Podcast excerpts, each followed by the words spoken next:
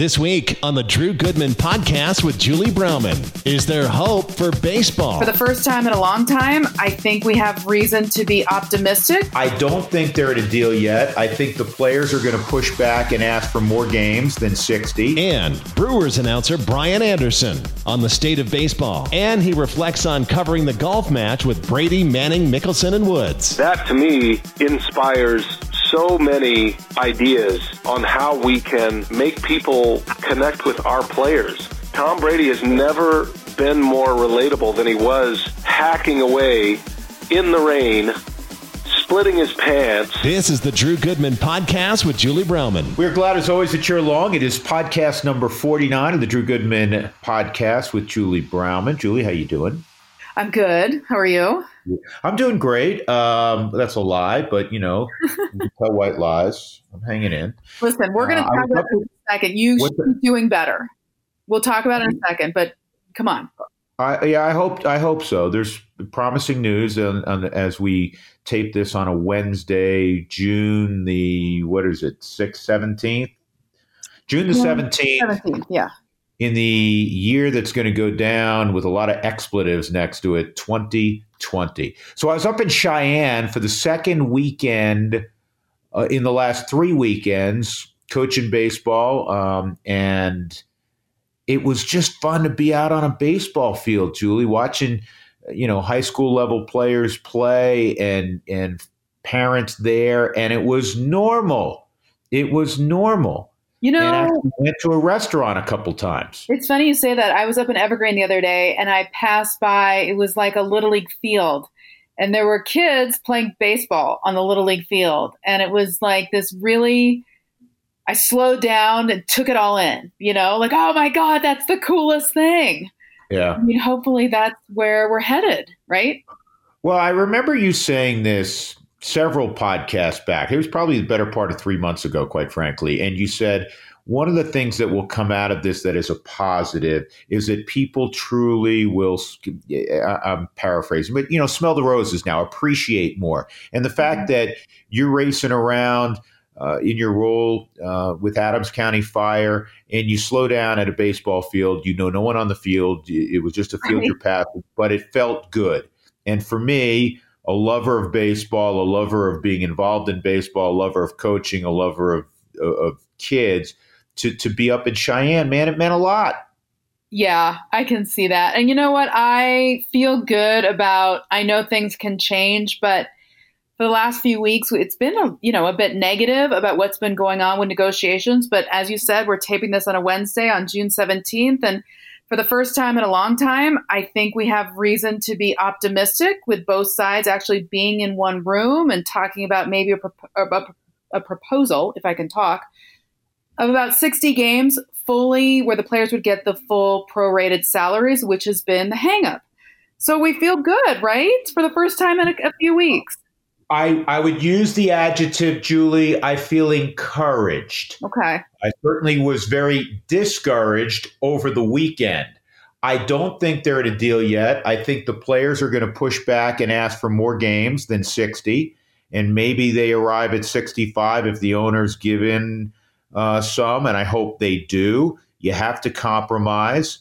What to me has been uh, just uh, kind of ludicrous is that it's taken this long for the two parties to get together.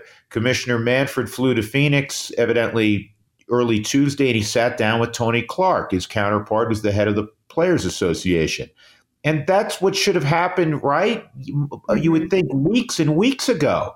Isn't that isn't that how you solve an issue? Get in the same room and I know because of the pandemic it's harder to do, but you can still have several people in a room. We know they can do that and converse. And that is it was long overdue.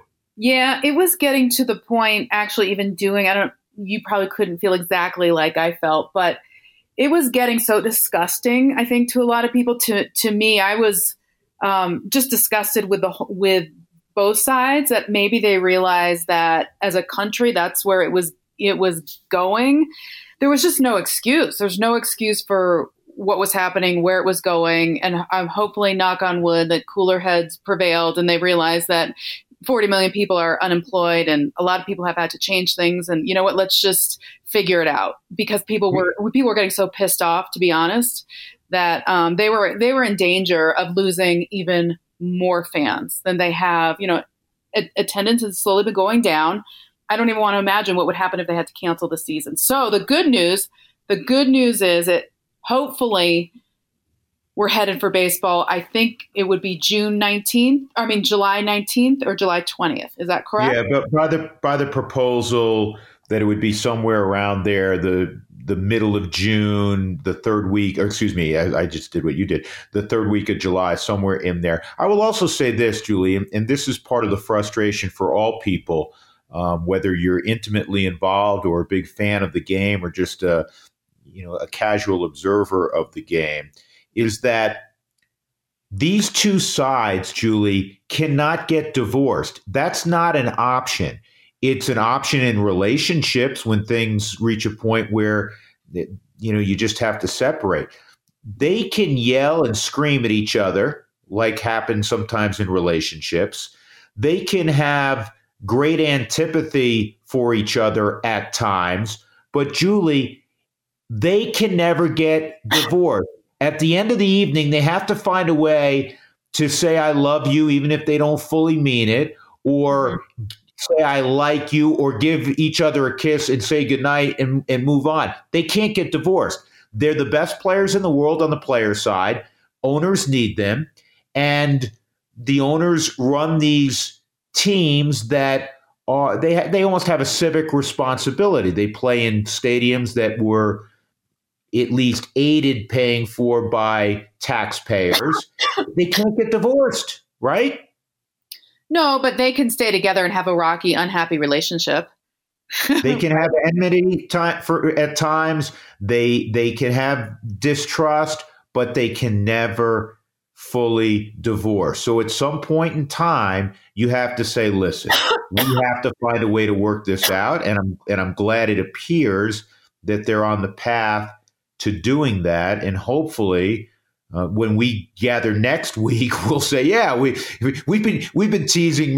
Julie, you and I will will take people behind the curtain a little bit. Obviously, we've assumed a lot of times that when we tape on a Tuesday or a Wednesday, that news would break on Thursday or Friday. They have a deal, and and we would still be at least a little bit behind in terms of our podcast. But we've been saying that for weeks on end. Hopefully, next week when we visit, we will fully have an idea of when the season will start, and that will be good news. Let me ask you this though: Is this um, so? This negotiations that that are going on are just for this season, and I do think there's maybe a few scars, right, um, from this season. Hopefully, you know, obviously we'll get to play.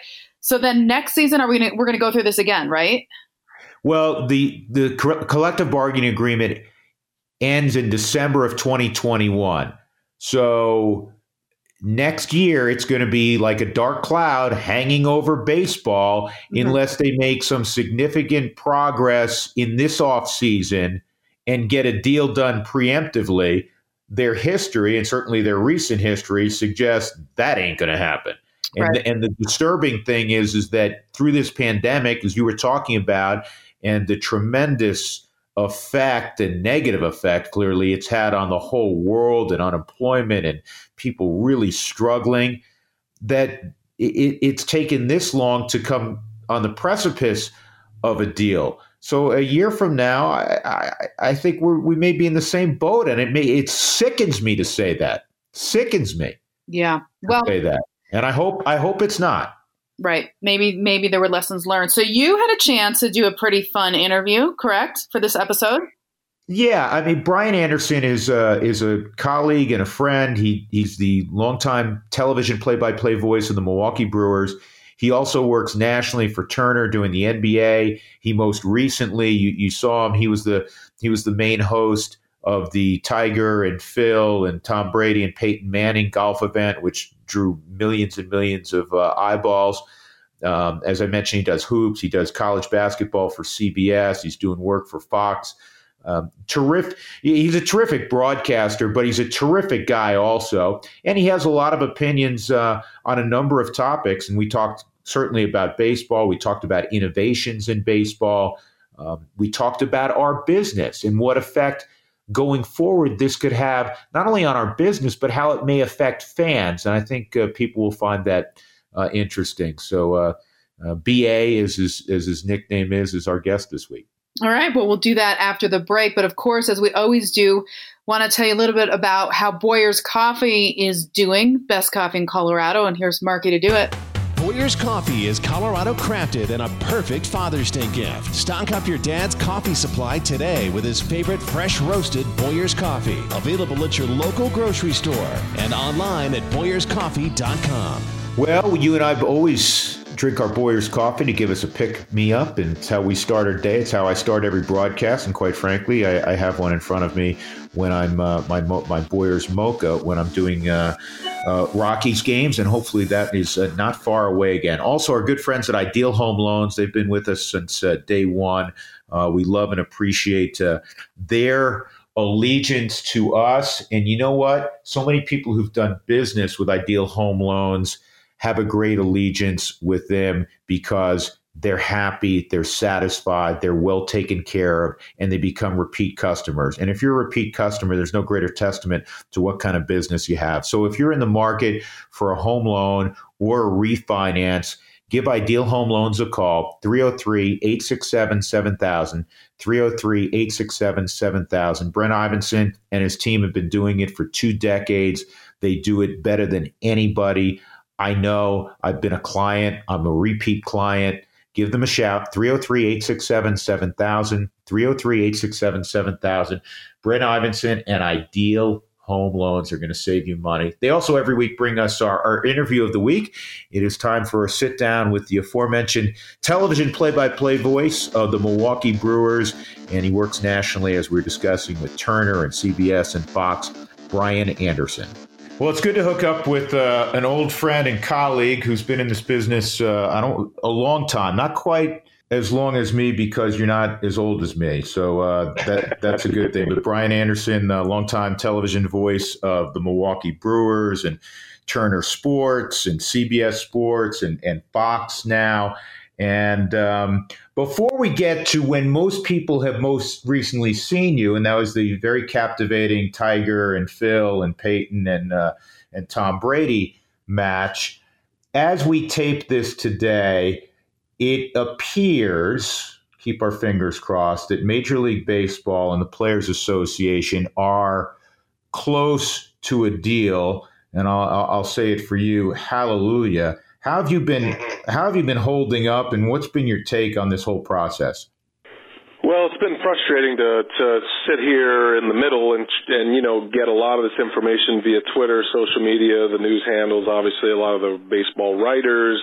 There are a ton of leaks, ton of information coming out, and unlike 1994, uh, when there was a work stoppage, um, I think the owners have met a pretty formidable opponent this time around in that the players have a very strong voice on social media. And I do expect the season to resume or happen. I think there's going to be between a 50 or 60 game schedule. There could be expanded playoffs. I I just think there's too much to lose not to play. I was happy to hear that Rob Manfred and Tony Clark, the commissioner and the head of the players union, finally got together by themselves over two days and so I'm confident in that. I, I think everybody may have learned a lesson that in this day and age, and you've seen how powerful social media is. I think, you know, baseball owners, those who looked at social media as just something that's there and has its place but doesn't have the ability to move the needle. Uh, and, and coming from a guy who was very late to Twitter, by the way, but I think we've seen it in so many social justice incidents, and we're seeing it in baseball.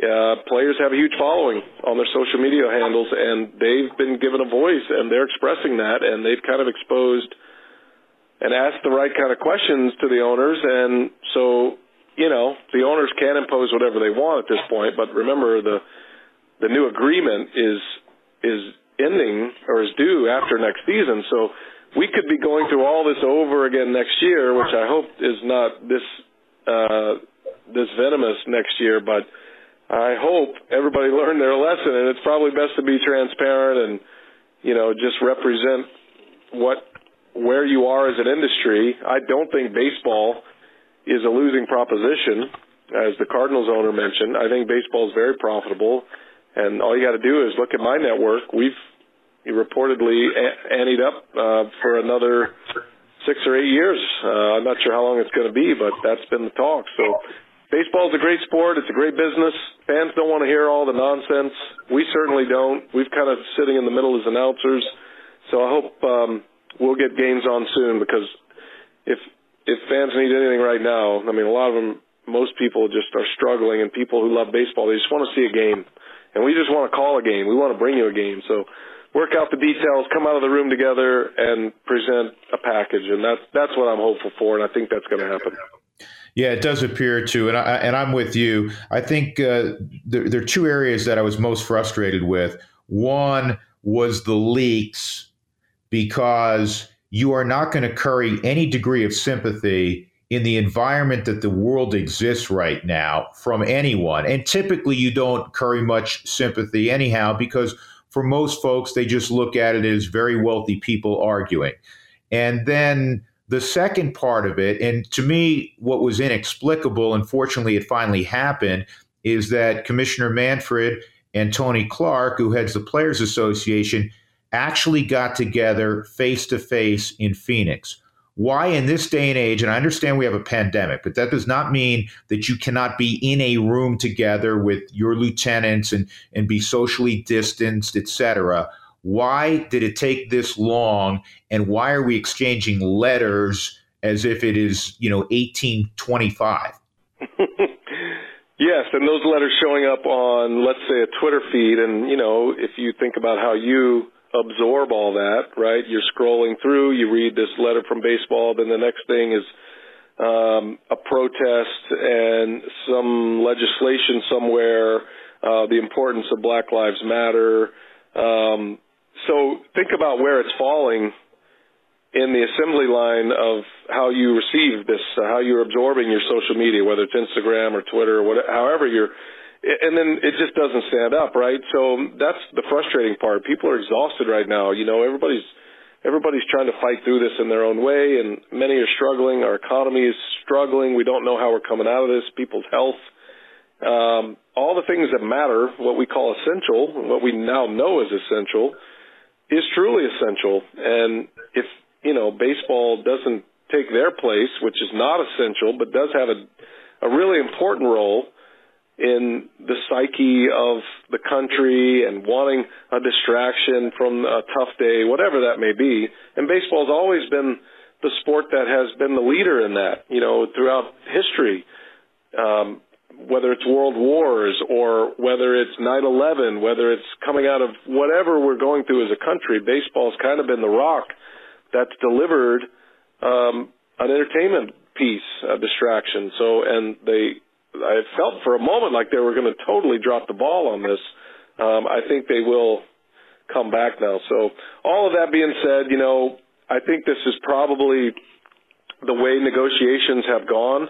The biggest difference is the giant mirror that social media presents, and now a lot of this is out there. And where I, I don't think leaks are anything new. I think that's always been a strategy, especially from the owner's perspective. I think the leaks to reporters who get scoops, and that's their job to get scoops, um, those are coming from somewhere. And, you know, typically you would kind of fight off agents of a particular agent. Well, agents aren't really looked at as, you know, individuals you'd want to get information from or take a side from. But all of a sudden, when you got Trevor Bauer and Max Scherzer and Christian Yelich uh, laying out their side of it and what they're frustrated about, now it changes.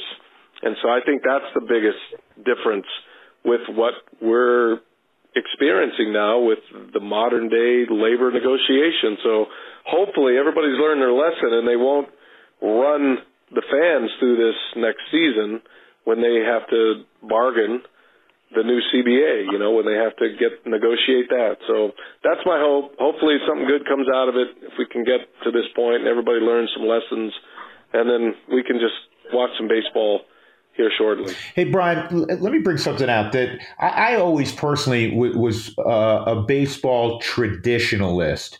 And you and I both work in the National League. The, the Brewers came over a number of years ago from the AL. And I liked the National League game, that there was a greater degree of thought process for a manager, especially in late innings, how he utilized his bullpen, how he utilized his bench, because you know you're down a run, here comes the pitcher up in a key situation. Do you pinch hit now, even though he's rolling along? I love that cerebral part of the game. It's going to go away, and probably in all likelihood, it's going to go away for good in the National League. I also, as you are, very much aware of the fact that the average baseball fan is around 60 who sits down and watches you and, and Billy Schroeder do the do the Brewers at seven o'clock at night and and, and myself and and uh, and Spilly and Jeff Huson do the do the Rockies. It is an older audience, and I and I've t- taken a look at this and I said you have a 60 game, let's say, canvas this year to really move outside of the box. And I don't mean just miking up players, but really trying to make superstars out of the best players like they've done in a league you're very familiar with, the NBA. Maybe even as the NFL has done, toy with some rules um, to get that next generation involved in the viewing of the sport. Yeah, and that's a that's a huge question, and I've thought about this a lot, and I've had different perspectives on it. I think where I land right now, um, not to continue to go back to social media, but I think the game can function on parallel tracks. So the game can function as is. So my my my first statement about it is I would love to see baseball stop running from what it is. Um, it's not the NBA you can't say Mike Trout and the Angels are going to make a difference today. Mike Trout may go 0 for 4, and that happens a lot. He's the best player in the game. He's still going to fail a lot. So it, it's not the kind of game that one player can become a global superstar. I don't think. Now, there can be a guy who maybe transcends that at times, but even CC Sabathia, who is at the top of the game and the, one of the more colorful characters, it's still not. He's not going to be LeBron James. Um, Christian Yelich is not going to be a Kobe Bryant type figure. It's just not going to happen, and that's okay.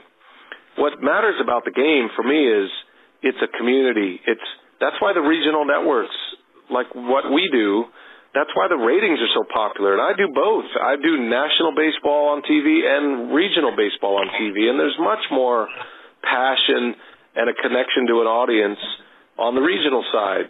And, you know, I do, I do a national basketball broadcast and it's different. It, you know, people do resonate with the national basketball broadcast, unlike they do with a national baseball broadcast. And I'm literally the same guy calling both sports. So I, I feel like having gone through this wave the last few years, I can I've stepped back a little and realize that baseball just needs to be what it is. It's team, it's city, it's community based, it's the Milwaukee Brewers. And yes, they have star players, and those players will be seen. Maybe they won't. Maybe they get a day off. I don't know. But I do think it's important that the ballparks show up. And so so the ballparks, the experience. So now it becomes an entertainment piece, right? So now this is where I'm a point I'm getting to with the parallel tracks. And as long as we develop as an industry, as long as we're developing creative, interesting, entertaining pieces that run ancillary to the television broadcast, because there are a lot of people that want to sit down and watch a ball game, and we're providing that service. Uh, and this is all the moments between the highlights, right? We're telling stories. We're, you know, we're teaching the game on a, on a lot of levels, and we're sharing news that we've learned from the day and all the things that we as broadcasters do, not just the ones who speak it, but the producer, director, the cameras, all that, the audio, the sounds of the game. So we still have to be there to deliver the plays and the big moments. Now those moments are clipped off and put on social media and instantly. You know, you can see a highlight, a Drew Goodman call on a Nolan Arenado home run, it's there in seconds. And so I'm okay with that. And I think if we just embrace what the game is, stop trying to make the players play faster, um, I think we can tweak some things to get the game moving along. I think we could cut our commercial breaks for one. I mean, that'd take 18 minutes off right there. Um, there's a lot of things that we can do to help the game pay at a, play at a little different pace. At the same time, I don't think we have to make all these drastic changes to change the game. Just get better on the secondary track, so the secondhand experience. When the kind of content that we're producing, the way we're showing off our ballparks with our own videography, you know, and I think the Brewers we do a great job. Uh, that's you know, I'm really proud of what the Brewers do on the social media side because they give you that experience that maybe even the television side of things is not getting to. You do you are getting sound from players uh, before and after the game, different areas maybe they've driven in with them. Um, and we can utilize that. And so that's why I think we need to develop that secondhand experience and then let it fly as opposed to trying to change the game so much.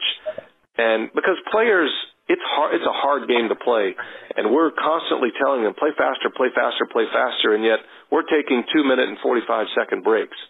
When the game's not really meant to play that slow between innings these guys are ready. How long does a pitcher sit there in the dugout before he comes back out to throw his warm ups a minute? That's not the pace of it. I remember calling minor league games when we were 90 seconds between innings and that kind of pace, it, it moved a little faster. It was a different game, but I, I think that'll come and go.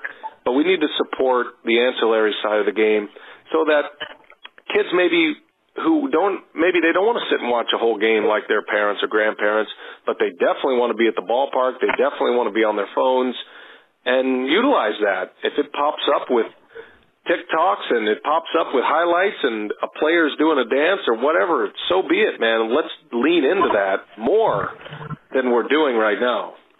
Do you know, I had this idea that I never would have advanced a few years ago, but I'm going to throw it out there, and and I and I and I thought your kind of synopsis of where we are and where we need to go uh, was most interesting, and, and probably uh, in line with how I have felt over the years. But I, I will go back to the NBA for a moment.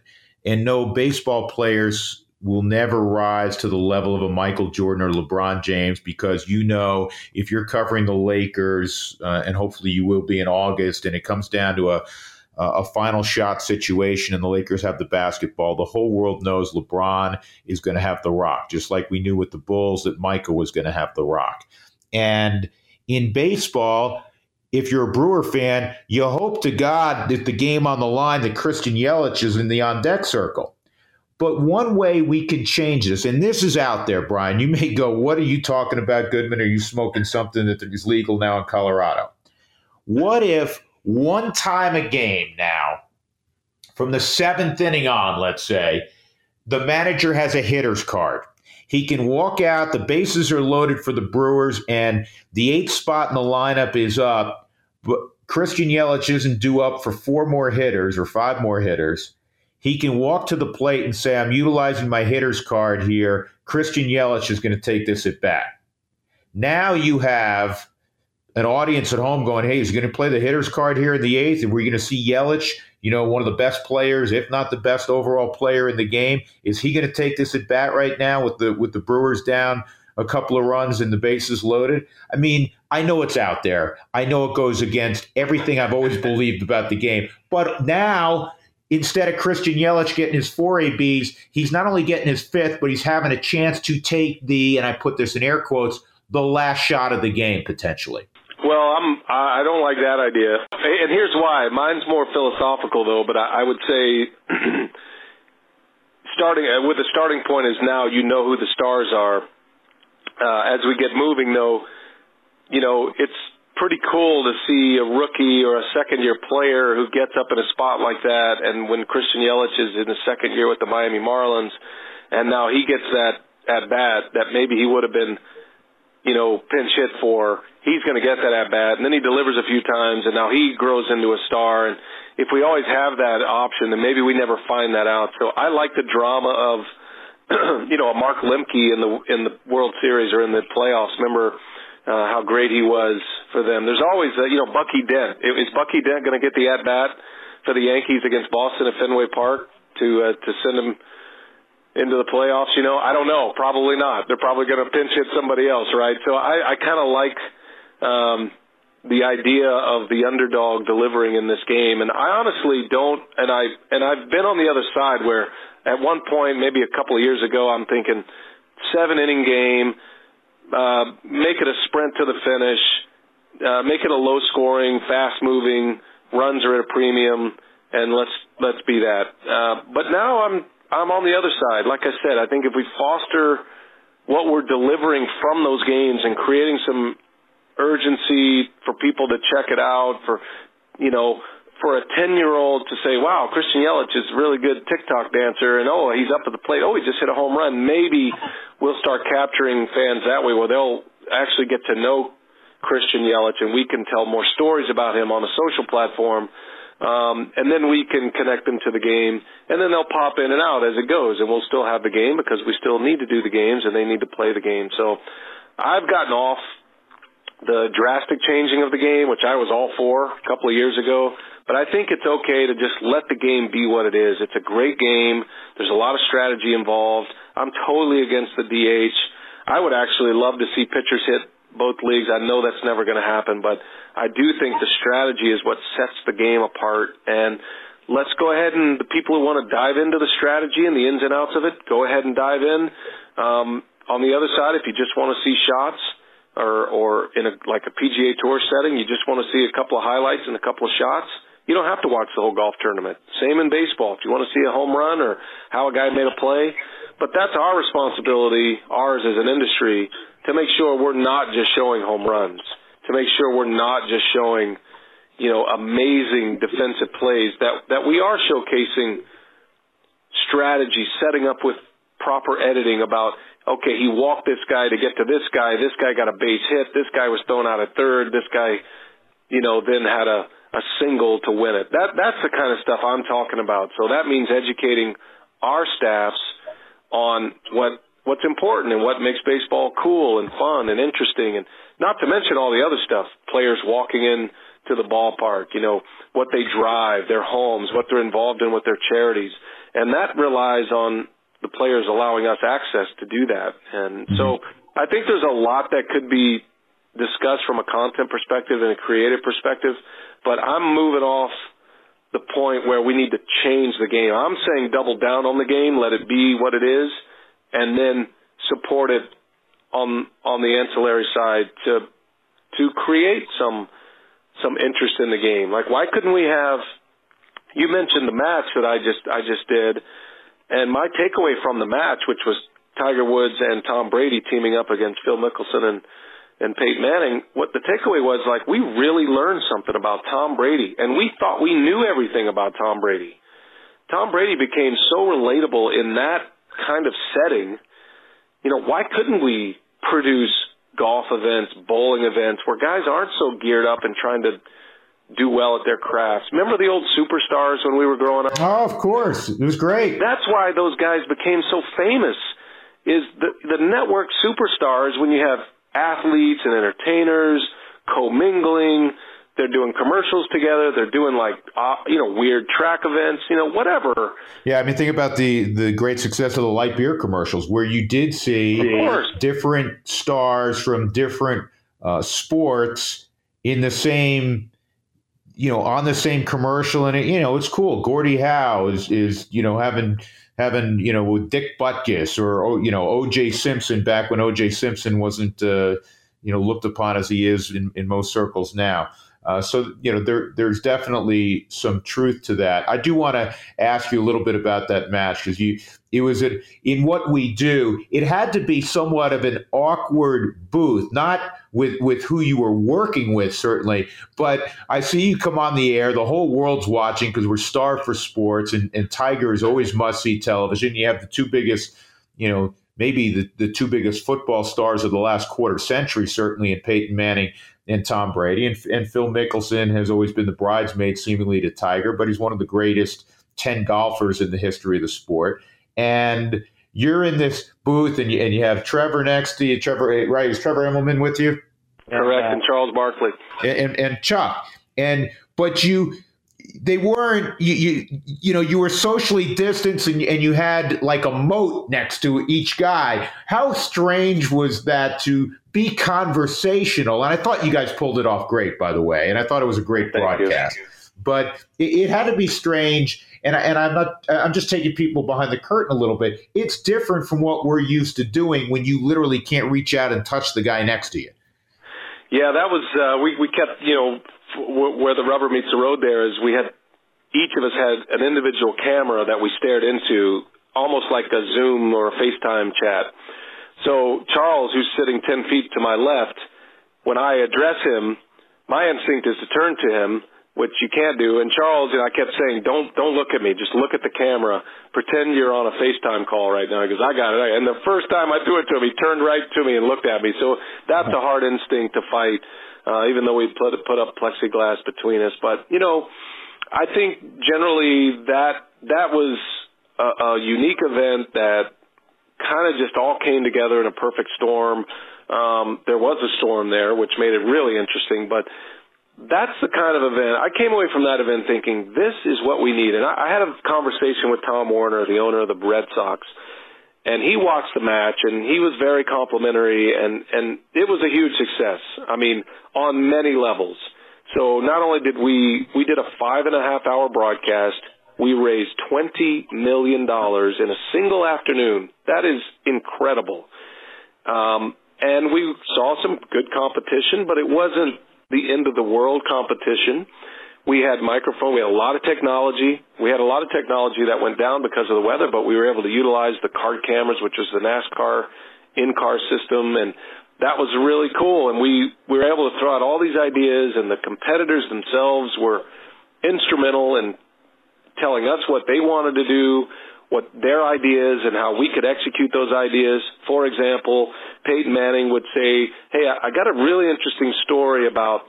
You know, when I first came to the league. And instead of me just saying it, it'd be better if, you know, if you guys would bring that up at some point if you want to. Uh, and, and him not knowing when he's in the window and when he's not. And so we worked through that with these guys and we would say, okay, Tiger, after we'd have somebody down there, a stage manager would say, after these tee shots, Tiger, we're to, we're to interview you in the cart, right? And the first time we tried that, it didn't work. The, his earpiece was down because of all the rain. But at the same time, we were able to organize and and and keep that thing uh, a little more tidy than we would if we were doing our normal jobs where we just cover the events on the field. So this was a completely different situation where we're all collaborating together, knowing we're raising a lot of money and trying to put on a good show. That being said, that to me inspires so many ideas on how we can make people connect with our players because Tom Brady has never been more relatable than he was hacking away in the rain, splitting his pants, and just struggling. We've all been there if you play the game of golf. And then he just turns on that championship mettle and knocks one in from 140 yards and then plays really well on the back nine with Phil. Like th- that's why he's a champion. Like you could see all that come together. So that's kind of my point. It was a really interesting broadcast. I was really proud to be a part of it, and it, I I don't think it's it's asking too much to say ask CBS to put that kind of broadcast on in a PGA Tour event. It's just not feasible. And I know they're going to try to put microphones on players.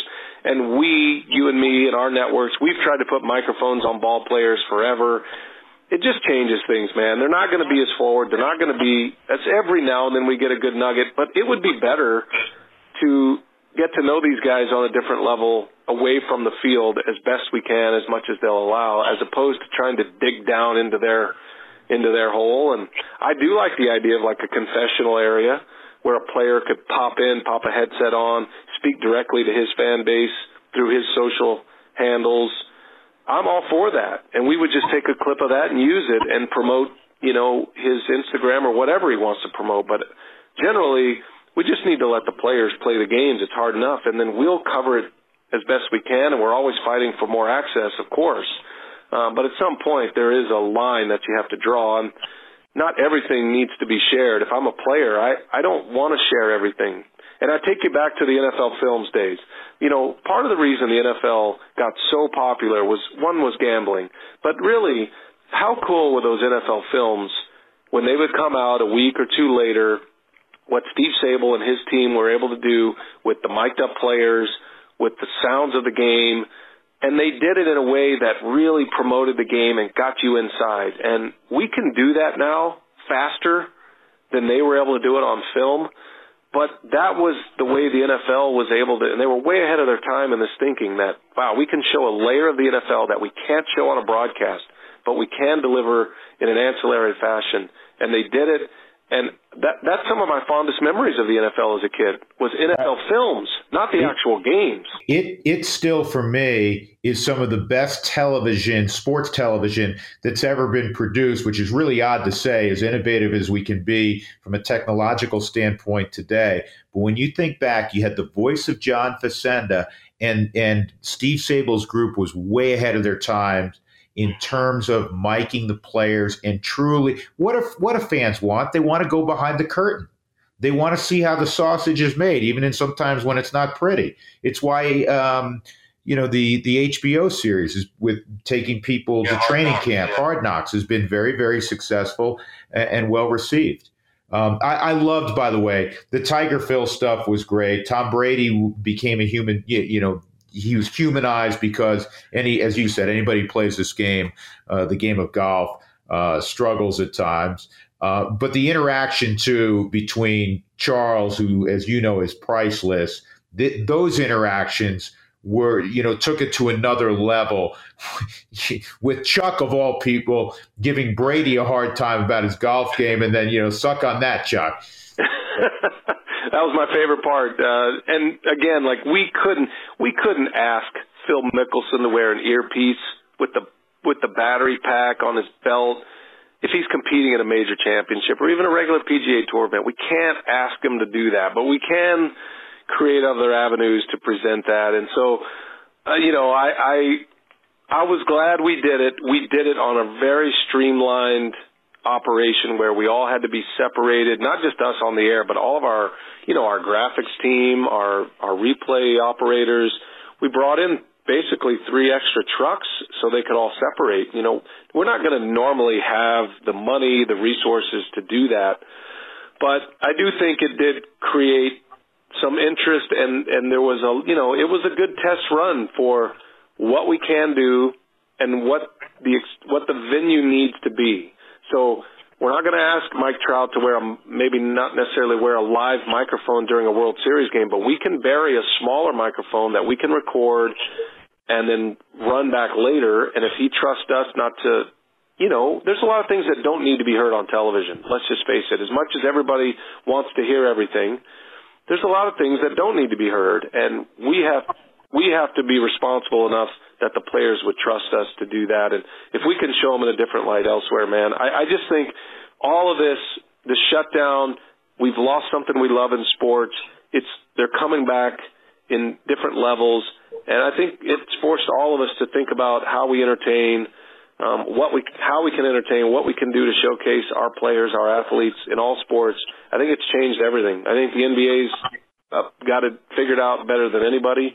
The way they've made their players it's almost like a soap opera, you know. Even all the negative stuff and all the bad back and forth, it's still people are interested in that. It almost becomes the tabloids, you know, with the Royals, and so that's kind of what it's like. And I think that's okay. Um, it's okay to be criticized, and it's okay to to showcase all of this, you know, all of these ancillary pieces that uh, are available. So I would just hope we just continue to to move forward and and you know, build relationships. The one thing I will say, and you and I have talked about this, if you start drawing serious lines between us as broadcasters or media and them, players, and they get further and further separated from us, we're not going to be able to share those stories and we're not going to be able to really tell a piece of the puzzle that I think players once their career is over, they recognize was important.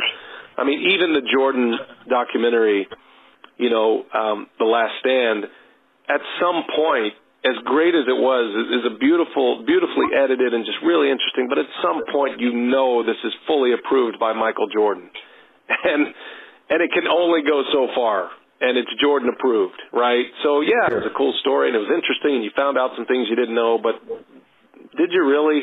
I mean, it was great to watch with my nephew and hey, this is the guy that I, when I was your age, this is the guy that I watched. But uh, ultimately, it was still cleared by Jordan. So um, if you're not able to kind of tell both sides, the good and the bad, and and and present art the way you know, because I do think what we do is art when we're presenting these games. Um, it's going to be a struggle to to get there again.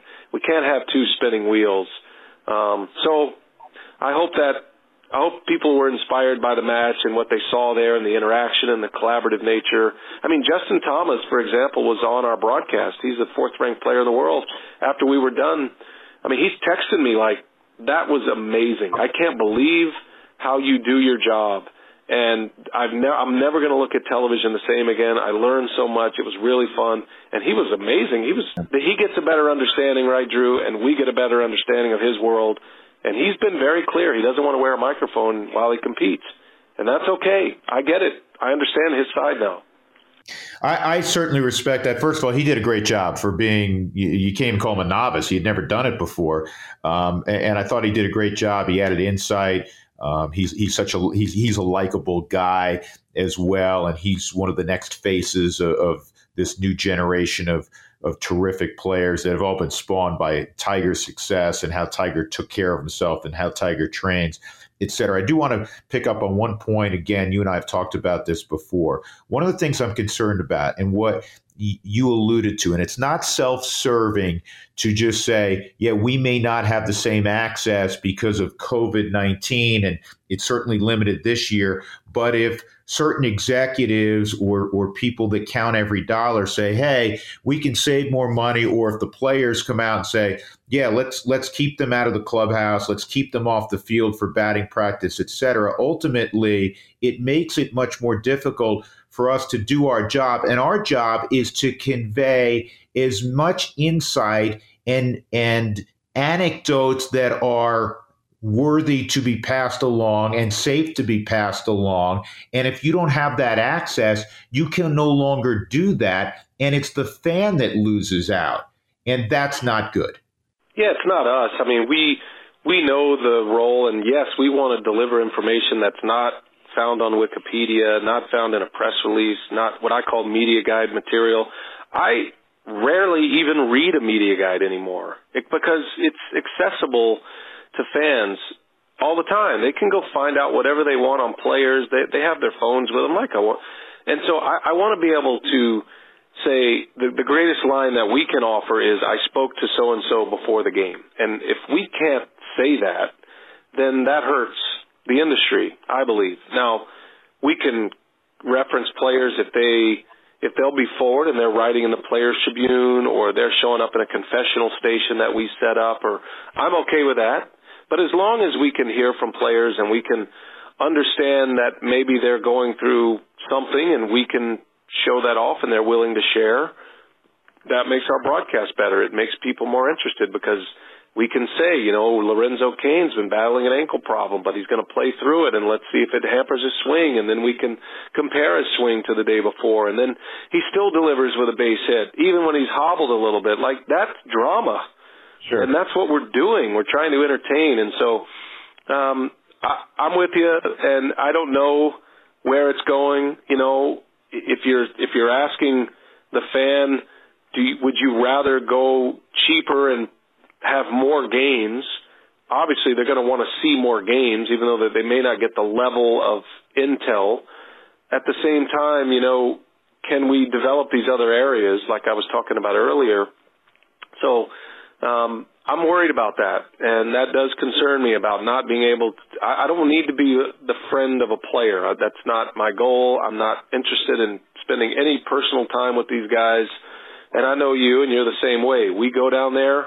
We ask if a player has a moment. If they say no, so be it. It doesn't hurt my feelings one bit. If they say yes, I ask them a couple of questions, get in, get out, and then I'll have something to share on the air. And so, you know, that to me is the joy of the game. That's what I love about going to the ballpark or the arena is to try to connect with a player in that way and, and be able to share something that maybe nobody would know because this has just been discovered right before the game or maybe it's in game. I mean, in basketball, oftentimes a player will come by and say, say something to us at the table, um, that we can share, you know, like if this guy, if this guy keeps guarding me, I'm going to keep, I'm going to have a big night. And we're like, whoa, okay. so right. we can we don't have to say that, but we can say, "Wow, so and so is still guarding LeBron." Yeah, you, you, certainly can clean it up, and um, I, you know, have felt that on, many occasions, especially. Uh, you know, having done the NBA for a long period of time, one of the differences between the NBA and even doing football, which I love both of those sports, um, but baseball lends itself to being more anecdotal. You can tell the story that Christian Yelich and Nolan Arenado played on a travel ball team together, and probably most people wouldn't be aware of that, and even you and I wouldn't be aware of that unless we had the access to you know just BS with guys and say, "Oh, really? I didn't know that." And the Rockies are playing the Brewers, and that becomes a you know a story of great interest. You know, we know where it comes. Here's here's a, a, a quick example and I know you know this, but for the audience, that basically, if this happens a lot. So you go down, you talk to a player, and I say, "How's your day going?" Great, man. My mom's here. She hadn't seen me play in three years. Oh, really? Great. That's the end of the conversation. You immediately walk over to the PR guy who handles the tickets. All right, do you know where his mom's sitting? We'd love to be able to see her. And then the guy hits a home run. You show his mom. We have that whole, that entire experience at your ballpark with Freddie Peralta when he made his major league debut. Mm-hmm. We don't get that if we don't have the relationship to say, oh, Freddie's mom is here. She hadn't seen him play ever professionally. I mean, if you don't have the relationships and the interaction, we're not going to get that. And that was a beautiful moment that Freddie will appreciate and enjoy and have recorded forever. He will he will always remember that moment. It was captured. Um, and so those are the kind of things that we're talking about. And that's that's what I hope we don't lose sight of. Yeah. Hey, BA, listen, I, I, can't thank you enough for spending some time. It's always good to visit. It's always good to talk shop. We could go on for, uh, we could fill up a couple more podcasts with, uh, w- with stuff, if you will. And, and, who cares if it's interesting to anybody else? It's interesting to us, right? So, um, and we're broadcasters who have nothing to broadcast right now. So, yeah. Well, uh, Liz, I, I, I won't. You know what? I know for a fact since you all are in the central and we're in the west, and from all indications, we're going to stay in the west and, and, maybe play some American League teams in the west, and you're going to stay in the central. I, I, I won't see you for a while, but I, I do look forward to um, next year when we get, hopefully, can get back to normal and we can uh, you know shoot the shit and, I can say that now on a podcast which is a beautiful thing uh, and, and, we can do that hopefully on the field with you know with Billy and and, and our guys, and, and, we can talk uh, shop a little bit and talk and compare notes. But um, continued success. You're having a wonderful career. Um, I, I, love listening to you, and um, I look forward, as I said, to seeing you down the road, man. Yeah, I hope so too. We'll, we'll have that day soon. Thanks, Drew. Good to be with you, bud. That interview, of course, every week brought to you by Ideal Home Loans. And very interesting. One of the things I really um, thought was pretty intriguing. And I've thought about this a lot as a former broadcaster. And for you, because of COVID, things are just going to change in, in so many ways, right? And it's going to change your job. And I think it's going to change your access. And you guys were talking about that before this all happened, we could all go down there and we could go into the clubhouse. You could pretty much talk to whoever you want to talk to, and there wasn't a, a limit on on the people really that could go down there. You just had to be credentialed. Drew, I think that access is going to be very limited before the game, after the game. I think um, your the access yeah, well, you're going to get is not going to be the same. No, well, clearly, Julie, this year is going to be non-existent, and understandably so. Everybody has to make concessions uh, until we can find a vaccine, a cure for for this uh, pandemic for COVID nineteen. So that that's a that's a given, and nobody has any issue with that. We want to make um, people as safe as possible. But what our concern is, and and not just mine or and Brian's, but you know, going forward down the road, if people you know say, okay, we, we're going to continue to limit access to players. The most important thing as a broadcaster that I do, and Brian w- was alluding to this. I mean, we read, you know, articles and we read background information, and there's no shortage of of the volumes of things you can look up uh, on players and teams and history. You have all of that, but the most important thing I do in preparation for a game at 6:40 at Coors Field or 7:30 at Dodger Stadium is visit with players on both sides. I hang out around the batting cage. Uh, Brian Anderson, I know, does the same thing. Uh, most broadcasters do. And it's not pointed questions, it's just developing relationships. And sometimes, you know, stories come out of that that you can pass along to the public that's watching. And I, I hope that once we clear ourselves of this vicious pandemic, that that baseball doesn't reduce that, you know, in years going forward because it's really important for the presentation of the sport. And as Brian said, it has nothing to do with, you know, being buddy buddy. You know, it's not like you're trying to be friends with, you know, players. You know that as a former um, you know, not a, not a former, your your current broadcaster. It's, it has nothing to do with that. It has to do with the ability to do your job to the best of your ability, and that is a big part of it. So we'll see. I mean, there's always changes that come about, and I know sometimes people move to extremes and then dial things back to the middle, um, but that's something for down the road. But clearly, this year um, they're going to limit uh, everybody's access and, and intermingling uh, entirely, and understandably so. Anything else from that interview that uh, you really love to you love to hear? You thought was intriguing? Well, I, I, thought it was funny, and I know you, you appreciate it too. When Brian was talking about the studio on the 18th green for the the Tiger and Phil Brady and, and Peyton Manning match, and because they had to keep social distancing and they had the plexiglass between him and Trevor Immelman on on his right, Brian was in the middle, and people who saw it, Charles Barkley was on his left. But instead of just turning, like Julie, when you and I are together, I'm going to turn and talk to you even on our podcast, right? That's what you do. That's human interaction. Well, they had to look straight ahead as Brian was expressing. Just look into the camera, even though Barkley was, you know, a few feet away from him. And you, you heard him say, Charles even though they talked about it, it's just human nature. Charles turned to Brian, and so he's showing the side of his head to the camera. um, uh, yeah, it, interesting yeah. times. Interesting. It, it, that's we we have all said that quite a bit. Interesting yeah. times. I hope, Jules, as I said earlier, that next week when we talk mm-hmm. and we do this podcast, mm-hmm. we can officially begin it with Hallelujah there's baseball, and the first Rockies game is going to be on July 19th, and it's against the LA Dodgers. I don't care who it's against, but you know, we have a date, we have a time, and we're raring to go. Oh, I cannot wait. Even when you said that, I got excited. So even though the two sides make us so mad, I can't I can't wait till we get to say that news. So hopefully we will have that um, in the next podcast, which would be number 50 and maybe that's the that's what we needed, Julie. We needed five zero to be ex, extra special. I hope so, Drew. Have a wonderful, wonderful week. And uh, what is, by the way, what is fifty match? Fifty podcast? Does it match anything? My know? age. What's that? My age, and you know that. Oh, you're you're on it. You're fessing up to it.